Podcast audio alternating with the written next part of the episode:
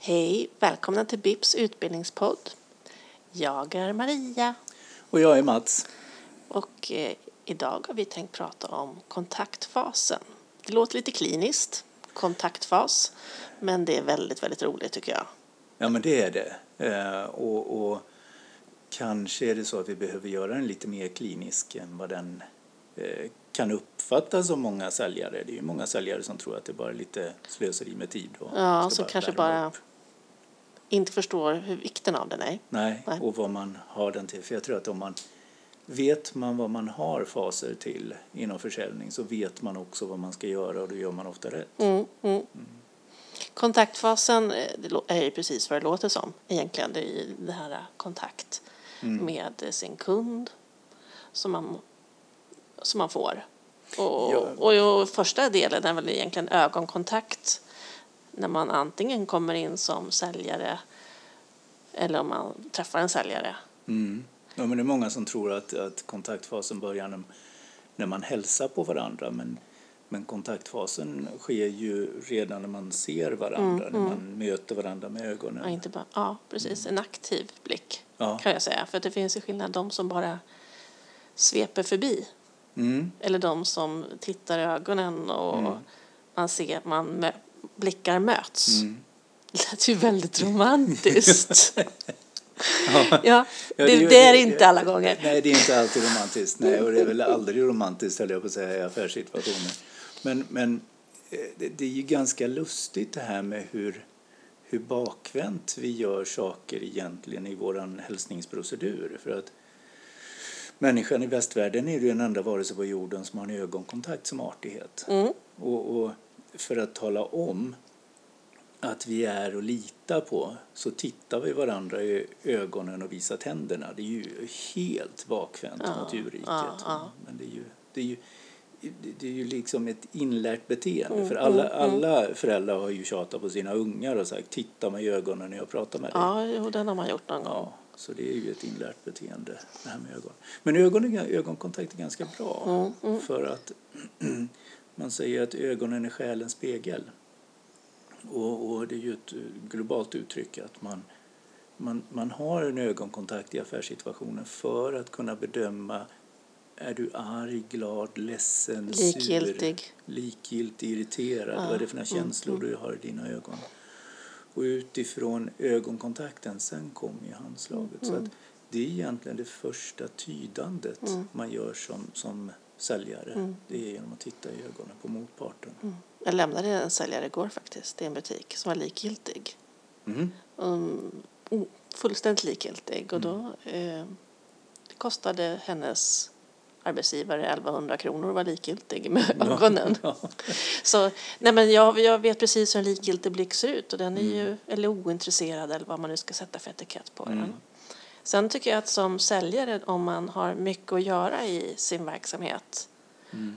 och om man ändå eh, fokuserar på att ta ögonkontakt med de som står och väntar så köp. Du tänker på en butik nu? Ja, Ja. en butik. Mm. Eller kan ju vara i en hotellreception eller Mm. någonting där det är mycket folk vid en utcheckning eller incheckning eller Mm.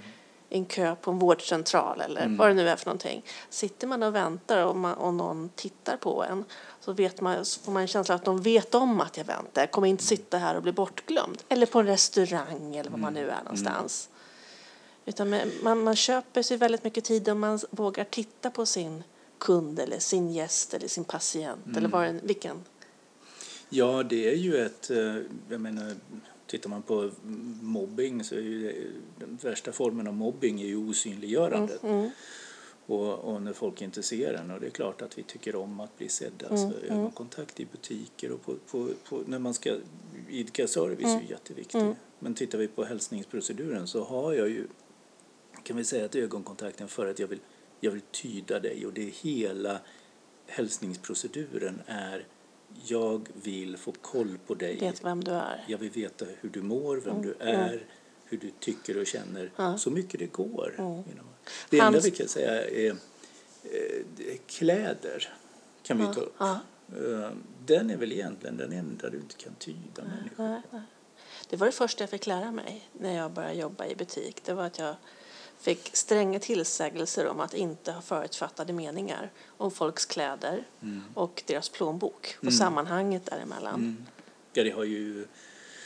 Jag tror kanske, vad vet jag, men kanske i början på 1900-talet kanske man, man kunde tyda människor på kläder. Menar, förr i tiden folk hade ju olika höjd på hatten beroende på vilken status de hade och sådana saker. Men jag, jag menar idag, folk har ju olika kläder för olika tillfällen och du vet ju inte vart kunden är på väg. Nej, nej. Så då kan du inte tyda på kläder. Så den ska man ju passa sig väldigt noga för. Va?